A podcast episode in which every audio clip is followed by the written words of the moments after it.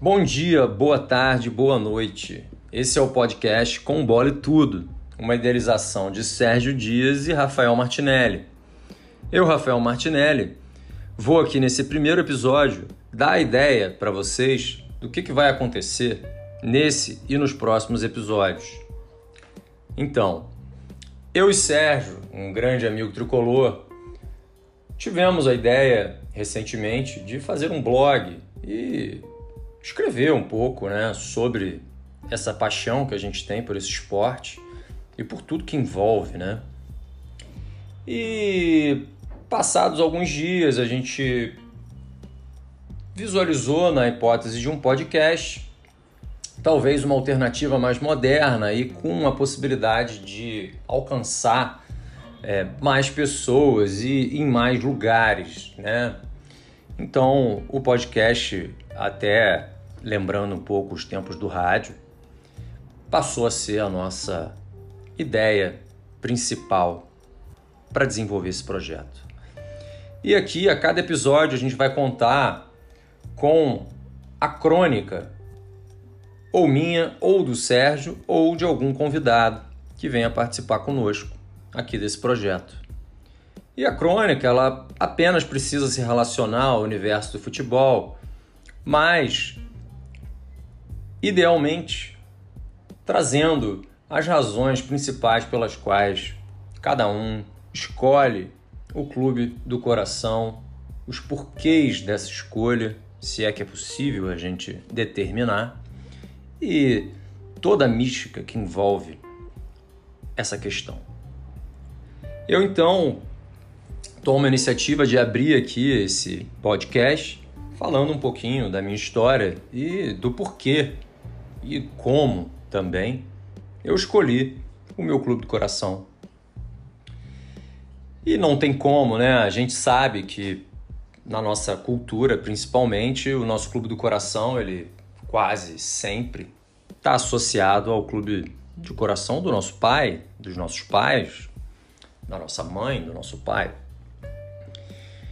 No meu caso, é, não foi diferente, mas tivemos aí alguns percalços. então eu tenho que começar falando sobre a minha crônica particular, sobre o meu pai. Meu pai, nascido em 1944 no Rio de Janeiro, morava em Botafogo, numa casa humilde, numa ladeira ali próxima a General Severiano. E naquela época, o meu avô é, não, não possuía uma adoração tão grande pelo esporte, é, até porque naquela época o Brasil não era tão representativo assim ainda, né? Quando meu pai nasceu, em 44. Apesar de já ser popular, o esporte ainda não havia aquela doutrinação que a gente conhece bem é, do pai em relação à escolha do filho pelo seu time do coração. E o meu pai, então, sem time, é, passou a acompanhar o esporte com um olhar bastante é, é, descomprometido em relação a propriamente torcer por um time ou outro, mas com grande interesse pelo esporte em si. E muito garoto, ele com a possibilidade de ter muito perto de casa um dos maiores clubes é, do mundo até naquela época, né, década de 50, ele teve a felicidade e a oportunidade de pulando um muro, né? Naquela época, a gente sabe, é, era possível esse tipo de, de atitude.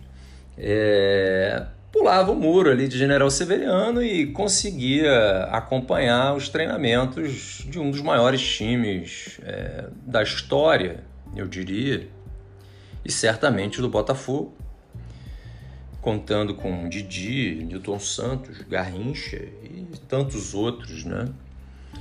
Então essa magia por si só fez com que ele naturalmente escolhesse o alvinegro para torcer. E fez muito bem, porque conseguiu acompanhar a época de ouro, não só do Botafogo, mas da seleção brasileira, que corriqueiramente era recheada de jogadores do Botafogo e do Santos naquela época. É, em 1981, então, eu nasço e essa cultura, né, de primeiro presente ser aquela camisa com as cores do clube do coração do, dos nossos pais, é, se repetia comigo.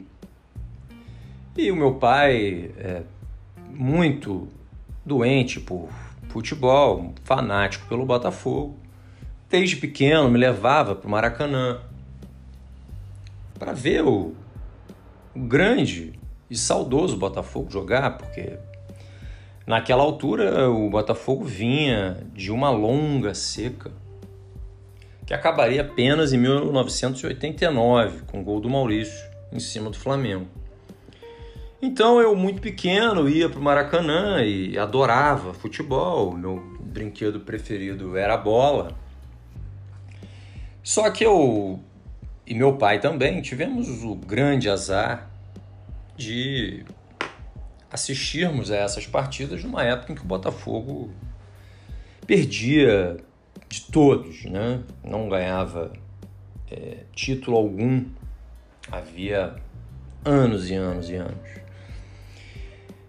Então chegou um determinado dia, mais uma derrota. É, eu com 5, 6 anos ali, 87, mais ou menos, 87, 88. Eu chorando, chegando em casa, né? É, já não aguentando mais é, a zoação dos coleguinhas no colégio e também querendo comemorar algumas vitórias e e tendo que aturar é, essa crise interminável que o Botafogo vivia, é, chorando, esperneando, com 5, 6 anos, eu então declarei para o meu pai: Papai, não, não aguento mais sofrer, não aguento mais torcer para o Botafogo. O Botafogo não ganha de ninguém. Eu não aguento mais. Eu quero trocar de time.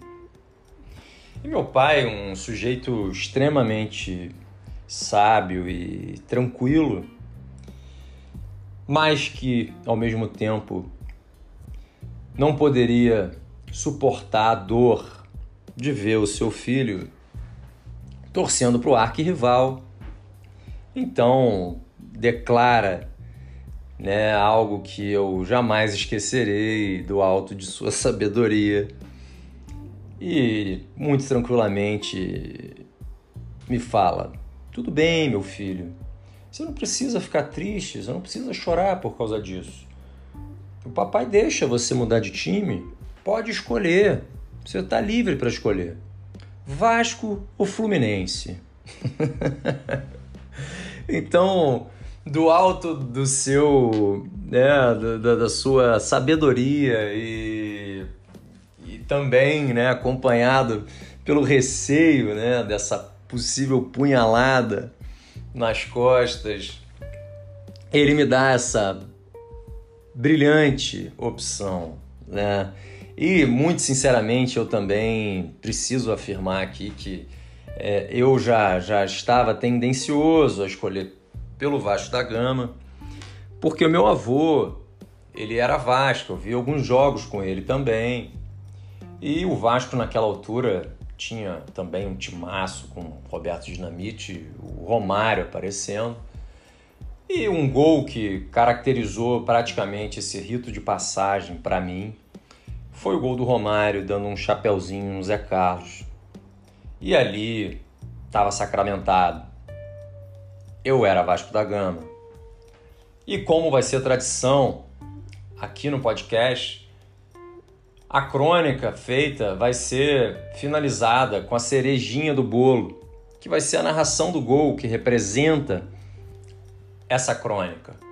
E a primeira crônica aqui, como não poderia deixar de ser, vai ficar por conta do garotinho José Carlos Araújo, narrando esse golaço do Omário, dando um chapeuzinho no Zé Carlos, botando lá dentro e me fazendo de vez feliz com as cores cruz-maltinas. É isso. Fica então agora com um gol do baixinho Romário contra o Zé Carlos, dando um chapeuzinho espetacular. E no próximo episódio do Combole Tudo, vocês vão ter o Serginho Dias reportando aqui a sua crônica particular também, para a gente dar andamento a esse projeto. Esse foi o Combole Tudo. E vamos em frente agora com um gol do baixinho. Um abraço e até a próxima. Corre com ele, a bola mal atrasada. Chegou o Romário, driblou o goleiro. E agora vai marcar de cabeça, entrou! Gol!